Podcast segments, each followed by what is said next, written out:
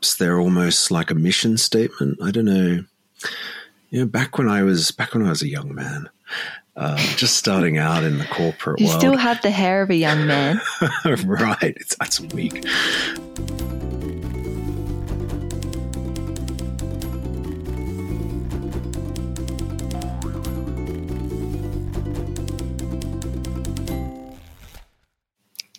Good morning, everyone, and welcome to the Pleasure of the Text podcast, a shared imaginative space where readers and writers make meaning together. We're your hosts, Shannon and Gareth.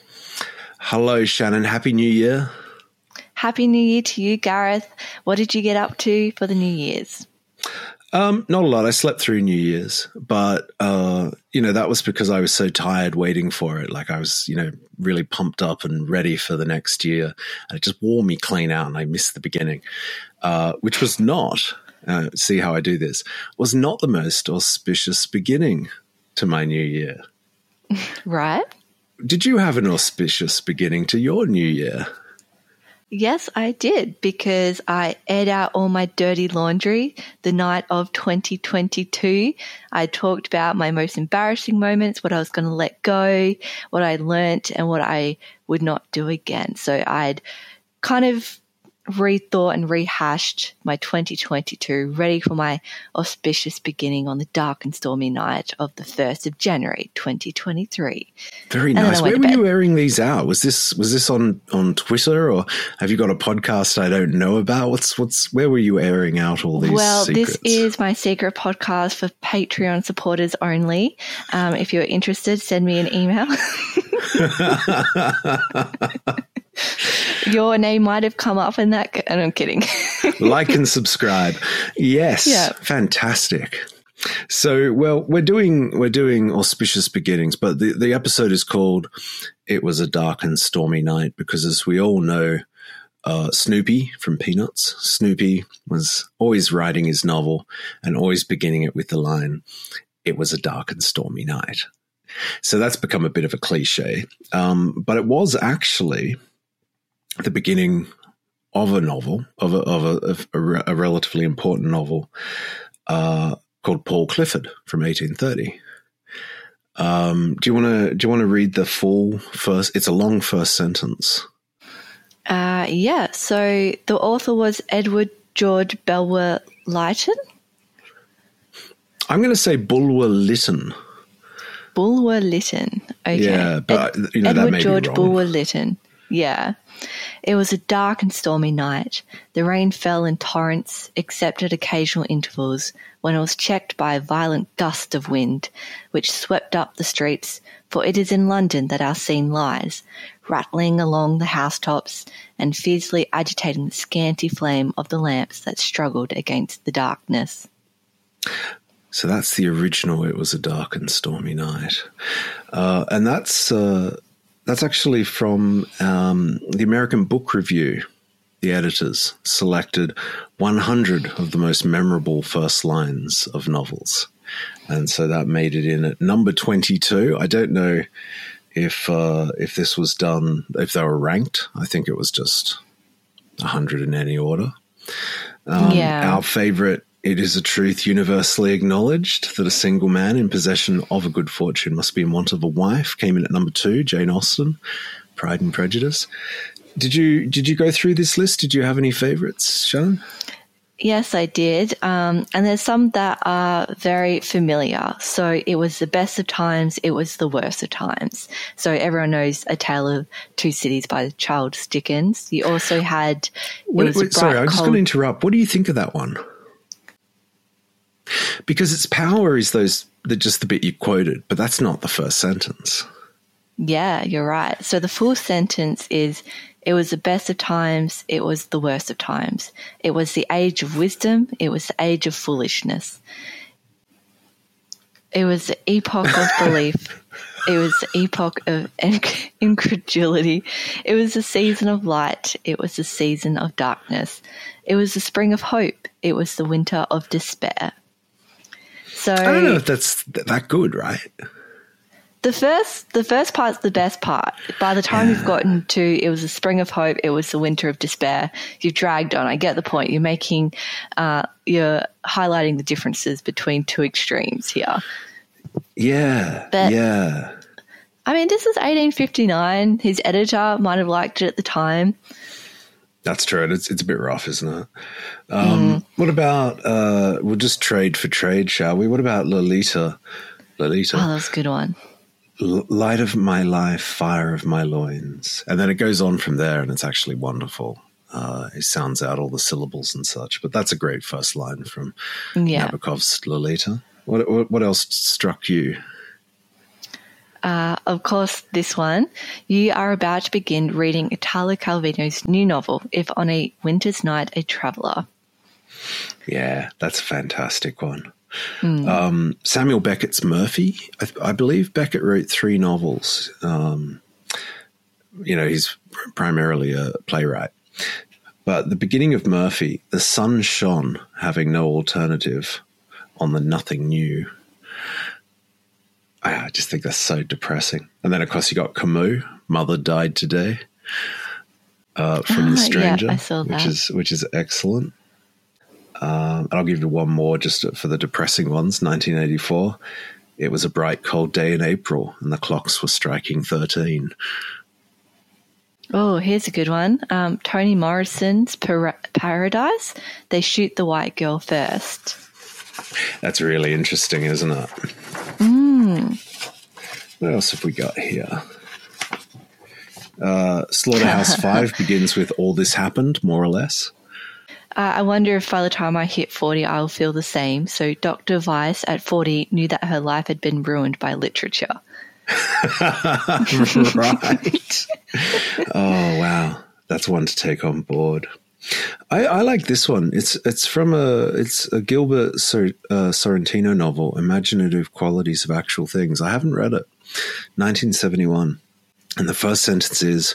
What if this young woman who writes such bad poems in competition with her husband whose poems are equally bad should stretch her remarkably long and well made legs out before you so that her skirt slips up to the top of her stockings? Oh, I mean, so I've go got with that? two. Yeah, I've got two that I want to read. Um, so this one reminds me of the Exploding Kittens game, card game. It was the day my grandmother exploded in M. Banks, the Crow Road in 1992.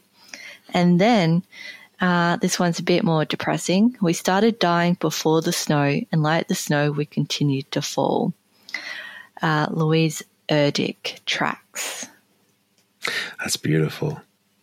Uh, Yeah. There's another. th- This is the companion piece towards the dark and stormy night. This is Sylvia Plath's "The Bell Jar" from 1963.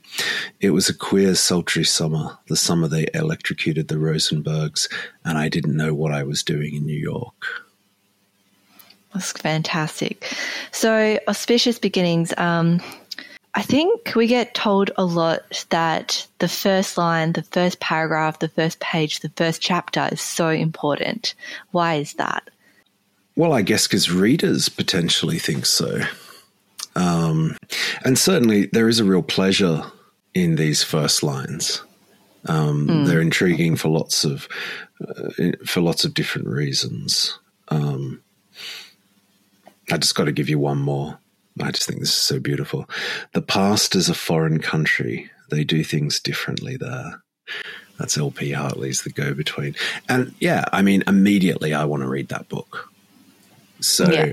clearly, a strong first line is is a powerful endorsement of what's to follow. I I kind of agree with Margaret Atwood though that people can become a little bit obsessed with beginnings and endings and forget Yeah. about all the stuff in between, which is quite important too. Um, One hundred percent. I mean, how long do you give a book, Shannon? Like, if you, for example, here's a hypothetical. You're reading a book, it begins, Vaughan died yesterday in his last car crash. And now that's a pretty intriguing line. But let's say the rest of it's just a bit rubbish. How long before you put the book down? How long does a first sentence hold you in place? That's a really good question. So, I generally give a book three to four chapters. Uh, and it also depends on the size of the book as well. Um, that first line is not going to save it. The first chapter is not going to save it. Yeah, the middle is way more important than that first line. And you can't expect every sentence that you write to just be as amazing as some of these here. Well, no, and, and, and that's entirely true. And I mean, uh, there are a lot of incredible books that did not make this list of 100. Um, and there's no guarantee, although I think there's a decent chance, but there's no guarantee that the rest of the books quoted in this list are up to snuff, based simply on their first lines. Um, obviously, in the show notes, we'll include a link to the full list of 100. Uh, yeah. Definitely worth checking out if you enjoy a first line of a novel. So, yeah, auspicious beginnings. I, I think writers do generally focus very heavily on beginnings. Um, perhaps they're almost like a mission statement. I don't know. You know, back when I was back when I was a young man, uh, just starting out in the corporate you world. still have the hair of a young man, right? It's that's a week. Um, mission statements were a really big deal. I don't know if they still are, but like at the time, it was just like if you don't have a mission statement, you're basically not doing anything. Mm. Uh, and so I wonder if first lines for emerging writers, particularly, are mission statements. You get a good, strong first sentence, and you're like, "This is my bar. I'm going to try and stay there." I think the other side of that is um, perfectionism. If the first line isn't perfect, you can't move on to the actual hard work of writing the novel. And I did see this in a lot of, especially writing theses, people would start at the introduction, whereas my supervisor said, do the body and then you go back and do the introduction last. And I can't see why that wouldn't work while writing a novel because you kind of have mm. developed the tone, the style of the novel as you've worked through it, and then you're you're trained almost, you're conditioned to then write the start. Well, I mean, I can tell you why it wouldn't work. It wouldn't work if your first draft was also going to be your last draft. Um, How often is that? Well, that, I mean, no, I mean, that shouldn't happen. Uh, but that would be the reason. So if you're thinking I'm going to write a perfect book, it should begin perfectly. And therefore, and so it's a whole mindset um, mm. the the linear approach. Whereas if you think, oh well, I'm going to be doing draft after draft, uh, then suddenly the beginning is not nearly so important. And indeed, you could write the first chapter and then realize that the first page is redundant, and you've got this fantastic line six paragraphs in that would be a great beginning. So you chop that first page out or the first chapter or you know it could be anything. Yeah. so i guess the the lesson we can take from that is that when we begin we don't know that we've begun. Oh that was so good.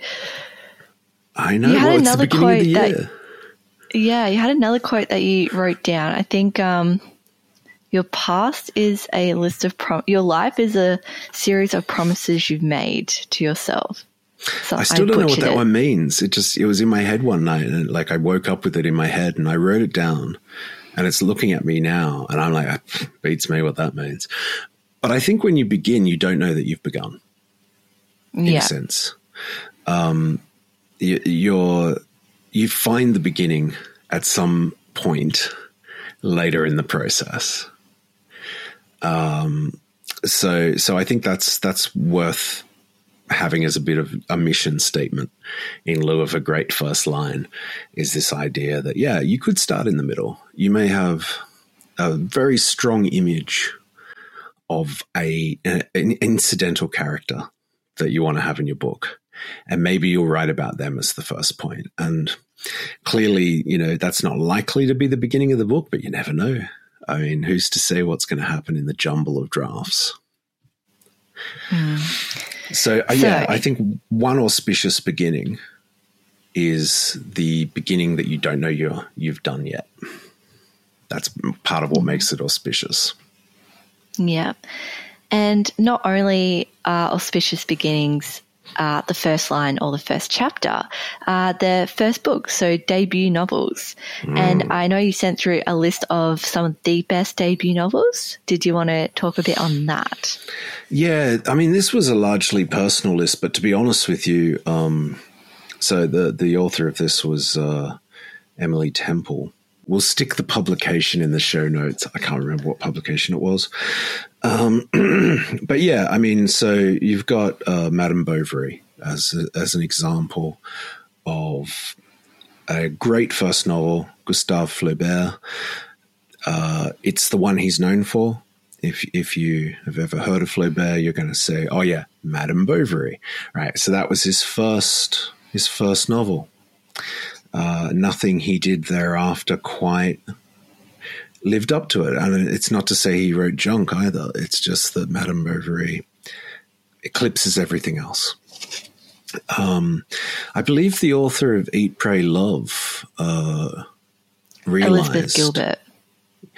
Elizabeth Gilbert. She realized uh, when it took off that that was it. She that was her going to be her peak of popularity and to try to mm. enjoy it and also to try to remember that she can still write after that. That's really interesting because I was listening to a podcast on my way to Albany. Mark Manson. So he's the guy you would have gone into any airport, any news agency and seen that orange book titled The Subtle Art of Not Giving a Fuck. Oh, yeah. So I don't know if I've got to beat that out, but anyway. Um, so that was his first book. And he was talking about, so as an emerging writer, a writer, you think, oh, no one's going to read this book. I'm going to be a failure. So you're always thinking about the failure aspect, but no one thinks, what if this is it? What if this is the huge success? And he said after that, because it was so popular, it sold uh, 8 million copies, I think. Wow. So he'd hit it big. And he said after that, he's like, what's next? And he fell into a kind of depression because he'd already hit the pinnacle. Um, he'd imagined writing until he was 40, 50, 60. Eventually, one was going to be it, but it was the first one, and nothing he could do afterwards would match that. So there's two different dangers, I think the danger of thinking about failing and the danger of potential success when you're a writer. Yeah. And I mean, I guess the thing you have to ask yourself is, you know, is it is it the success that I'm looking for? Popularity. Uh, mm. You know, it could be that. I mean, uh, when you talk about um, who wrote Lord of the Flies, I'm just blanking out. Mm, William okay, Golding. I'll just type it up. No, I've got it. William Golding. Okay. It came to me. Um, so you know, Lord of the Flies is is William Golding's masterpiece. However, I would say that The Spire is a better book. The Spire by William Golding. Uh, I strongly recommend that book to anyone who's interested yeah. in fanaticism as a, as a as a concept.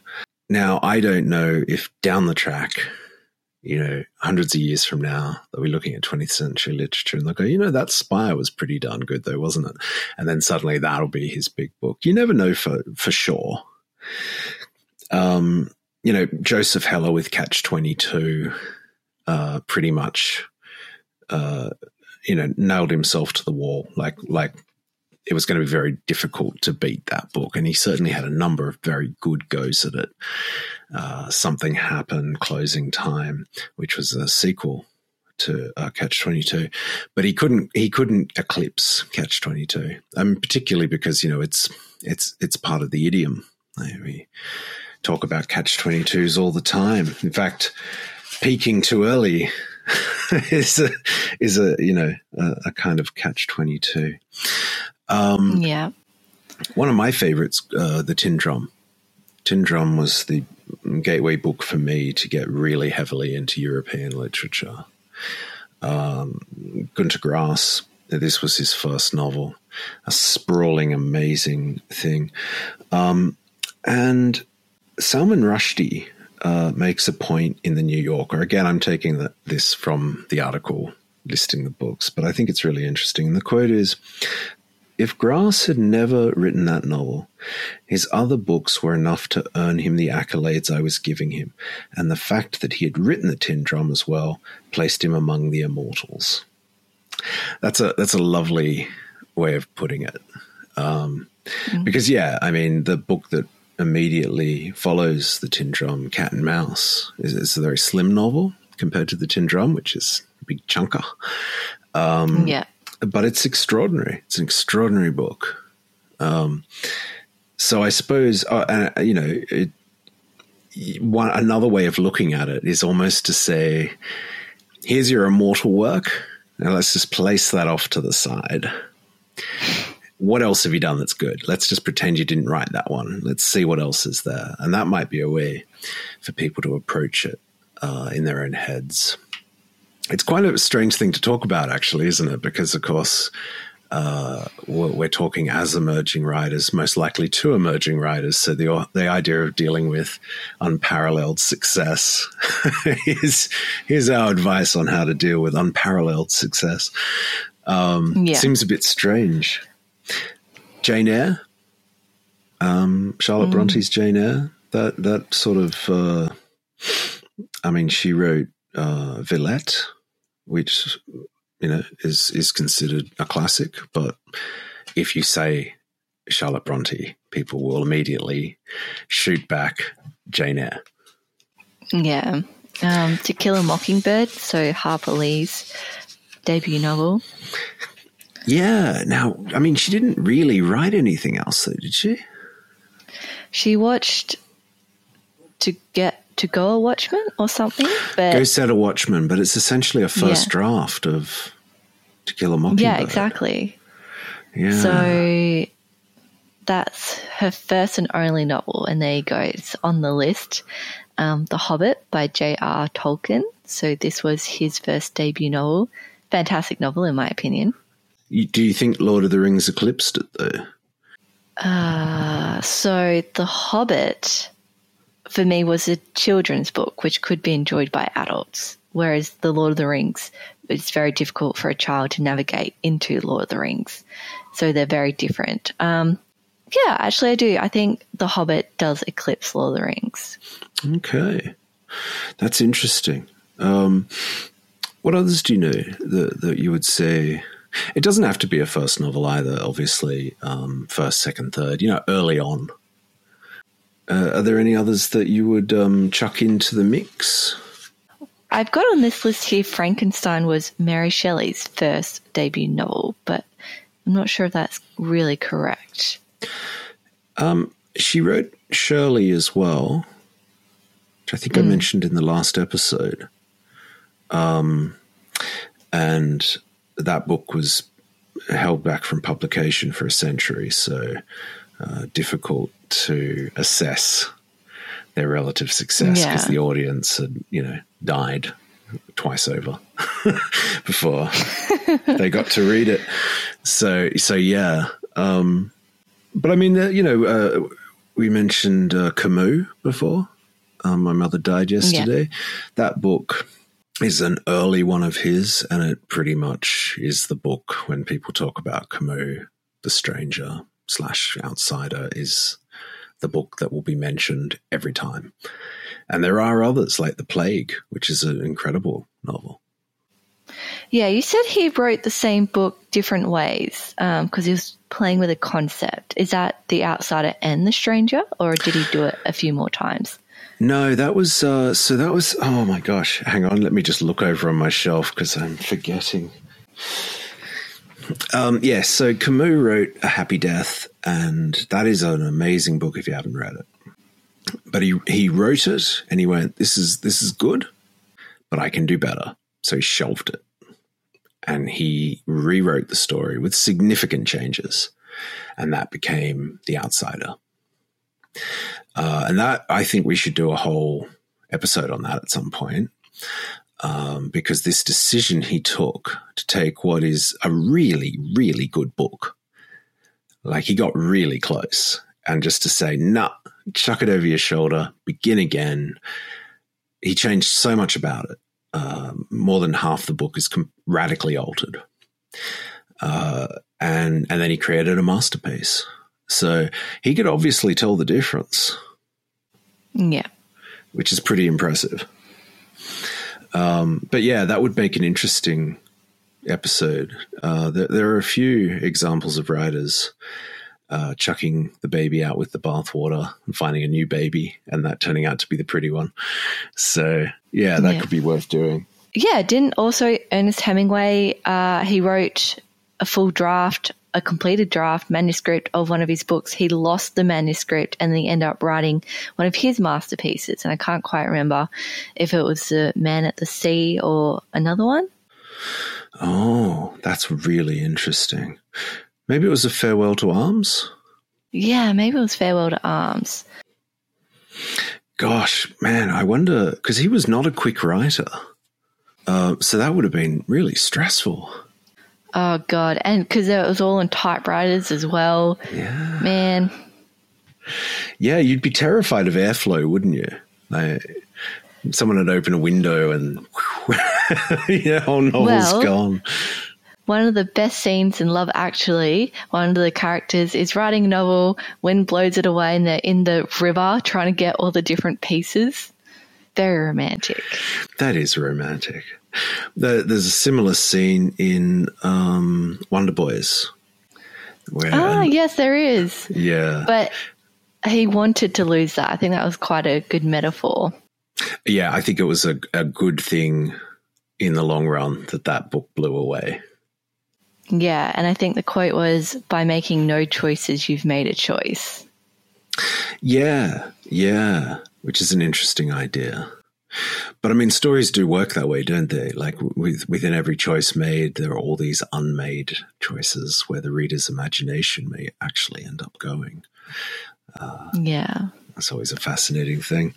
So, so yeah, I mean, a, a, career can get off to a great start, and then it, you know, if it does, it that means that the rest of it is not going to be as good. Uh, you know, if you have a brilliant start, that's, that's the brilliant start. Um, I, I, was it Fitzgerald who said there are no second acts, uh, something like that.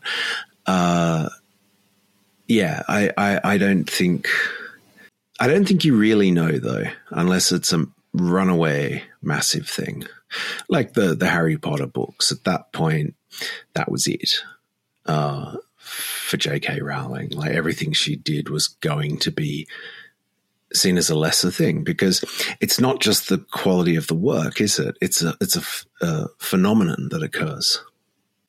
Yeah, people take up something, and uh, you can't match that because it, it's not purely about quality.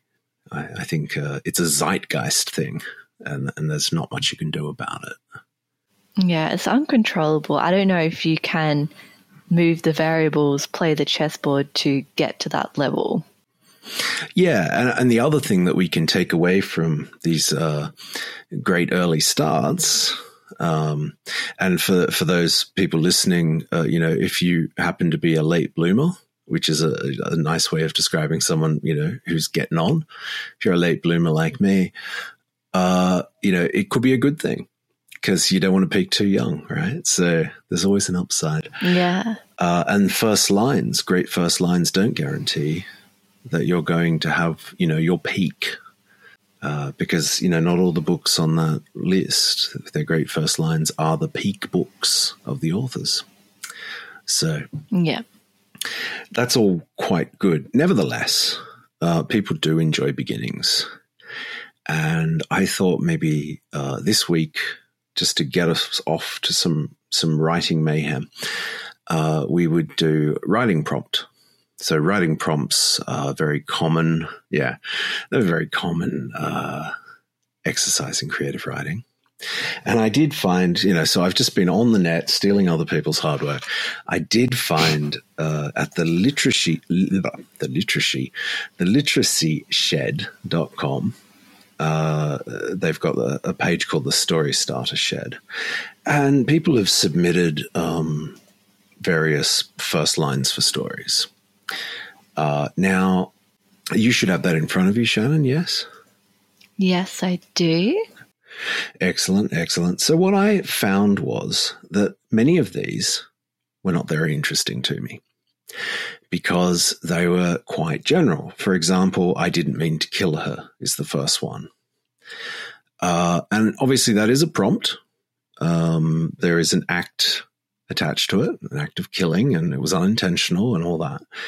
But I thought it would be much more interesting to go through this list and find bits of sentences that interested you and put that mm. together. And that's what I would recommend the listeners do at home. Find a writing prompts page, find bits of sentences and marry them together. So I've got one for, for you and me, Shannon. So Oh, you've made it for us. I've made one that for us to both do together. Um, so oh, the original right. lines were wandering through the graveyard, it felt like something was watching me. And the other one was bleary eyed. I went downstairs for breakfast. The house was empty. Even the furniture had gone. And both of those are, are perfectly fine writing prompts, but they are somewhat general. There's a lot of space to build something. And I think a good writing prompt should shove you in a corner. That's what I believe. Should box you in and go, right your way out of this corner. See if you can do You're it. You're my prisoner. Yeah, exactly. So I'm taking the first bit of the first uh, example and the second, or the last bit of the second example. So what I'm got for us is wandering through the graveyard, it felt like even the furniture had gone. Oh. Wandering through the graveyard, it felt like even the furniture had gone. And I think that's a much more interesting writing prompt. It's very specific, but also it makes no goddamn sense. So you've yeah. got you've got a lot to work with there in terms of making it make sense and finding your particular version of specific. So, should we give that a, a whirly bird? What do, you, what do you think? Yes, um, let's give that a whirly bird. Um, do I'll count us in on three? Yeah, how many minutes are we giving ourselves and our listeners? And and obviously at home, feel free mm. to use that prompt. But as I say, find a writing prompt site, pull out bits. Great fun. I don't know why I always think of six, six minutes. Six minutes or is 10. fair. Uh, yeah, that'll okay. work. Okay. All right, so we'll Ready? count down from six. Six five, yeah. four, three,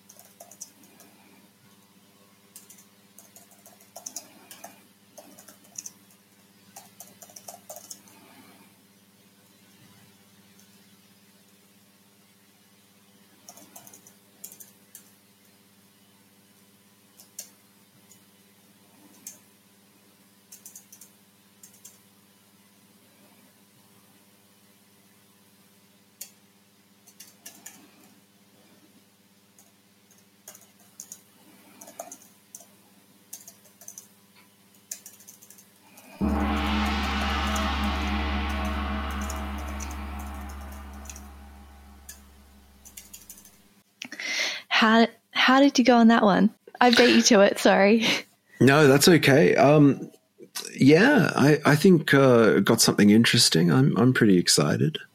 Okay. Did you want to share? Yeah, I'll share first. Um, wandering through the graveyard, it felt like even the furniture had gone. The stones lay in pieces all around, marble and limestone forming a mosaic in the dirt. She tried to piece together this picture, looking for meaning here if nowhere else, but it was too abstract to clearly make out. The plush mounds of the newer graves had been trampled down, their stuffing compressed or scattered like the stones. Nevertheless, she stood there, there out in the open, needing this place to be more of a graveyard than anywhere else. More than her own little house, the local shops, the post office, the municipal park. But they all looked like graveyards now.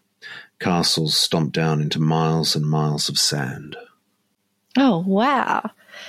So the first line hooked me, and then the the second line that hooked me in that was she needed this place to be more of a graveyard now than any other because everywhere else seemed like a graveyard.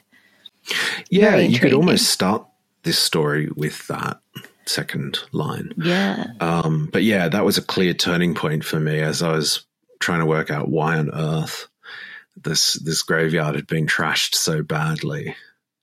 Uh, and then I kind of came up with the idea of, say, a nuclear explosion or similar that had turned everything in her life into the same kind of rubble. And she went to the graveyard for a more funereal experience and was disappointed not to have that. Very nice. Thank you. Yeah, no, it's an interesting concept. I'm actually quite pleased with it. I, I could even imagine developing that one. How did you go? Uh, I struggled at the start, so it's a bit um, barer than yours. Wandering through the graveyard, it felt like even the furniture had gone. Having removed the Christmas lights at twilight, shadows blossomed in the empty spaces, and the ghosts no longer glowed festively. The red added a delightful uh, blush to their ethereal faces, while the green provided a ghoulish appearance of decay. Mrs. Pompery, who I typically used, typically used as a couch, her belly and limbs bloated with gout and excess fat, contributed to a sinking effect, perfect for a hard day's work of digging up bodies. I sit on her belly and wrap her heavy limbs around me like a weighted blanket. Wow, what a what an incredible image. Um, yeah, it's sort of both comforting and gross. what's what's what's going on in, in in this in this piece? In this, um, well, I was just like, what furniture do you have in a graveyard? And then I was imagining using the bodies as objects. So, like a table, you've arranged the body into a position and building your walls out of bones. oh my, that's uh, that's that's delightful. Um, that's probably not the word, but uh, no, that's really interesting. You really you really got off to something there, didn't you? Yeah, we'll see if this turns up into anything later on. Yeah, well, I think the you see the thing is when you make it that specific, by by making it in a sense not make sense, by pulling out bits that you find interesting and shoving them together, anything you might have otherwise been thinking about is not going to be available to you. So you're genuinely going to go somewhere new. And I think that's the key to a good writing prompt. An auspicious beginning needs to be extremely uh, sort of uh, specific and, and in some ways aberrant. And, uh, and I think that wandering through the graveyard, it felt like even the furniture had gone, hits the mark for that kind of thing. It really does. I had no idea where to go with it until I started writing, putting uh, pen to paper or fingers to keyboard. Yeah, well, look, I think I think we both came up with something interesting. Um, and uh, yeah, I'd be very I'd be very curious to read your story of human furniture. Um, yeah, no, I think I think that would be fantastic. Uh, and yeah, what what an auspicious beginning! Better than it was a dark and stormy night, right? Like mm. uh, you gotta you gotta go somewhere. Uh, agreed. New. Yeah. Yeah. Auspicious beginning for 2023, and we'd love to hear what the audience, uh, if they used this prompt or they made their own prompts, and send it in. We can read it out in the next episode. Well, I guess that does Yeah. that wrap us up? Are we are we wrapped up for the uh, for the episode? For the year. yeah. It's like, well, that's 2023, done. I'm just going to have a nice nap for 11 months. Yeah. yeah. Mm. Um, well, that is us wrapped up for the day. Um, and I'm going to head off. I'm going to take my nana out for a coffee. And what are you up to? Oh, I am going to spend the day playing silly uh, computer games with Joan. We're just going to mindlessly veg out and kill zombies and leap across moons and such. That is a great idea. A really good one. Um, Overcooked. Uh, cool. Luke and I played that over Christmas. It sounds really silly. You've got to cook food uh, for a big meatball, otherwise he destroys your planet. But um, it is it's a lot of fun, a lot of teamwork as well. I, I'm going to go because I feel like I can talk to you all morning. Um, yeah. All right. Well, um, until next week when we're doing something else. Yeah. Until next week. Until next week, everyone. We'll see you then. See you then. Goodbye.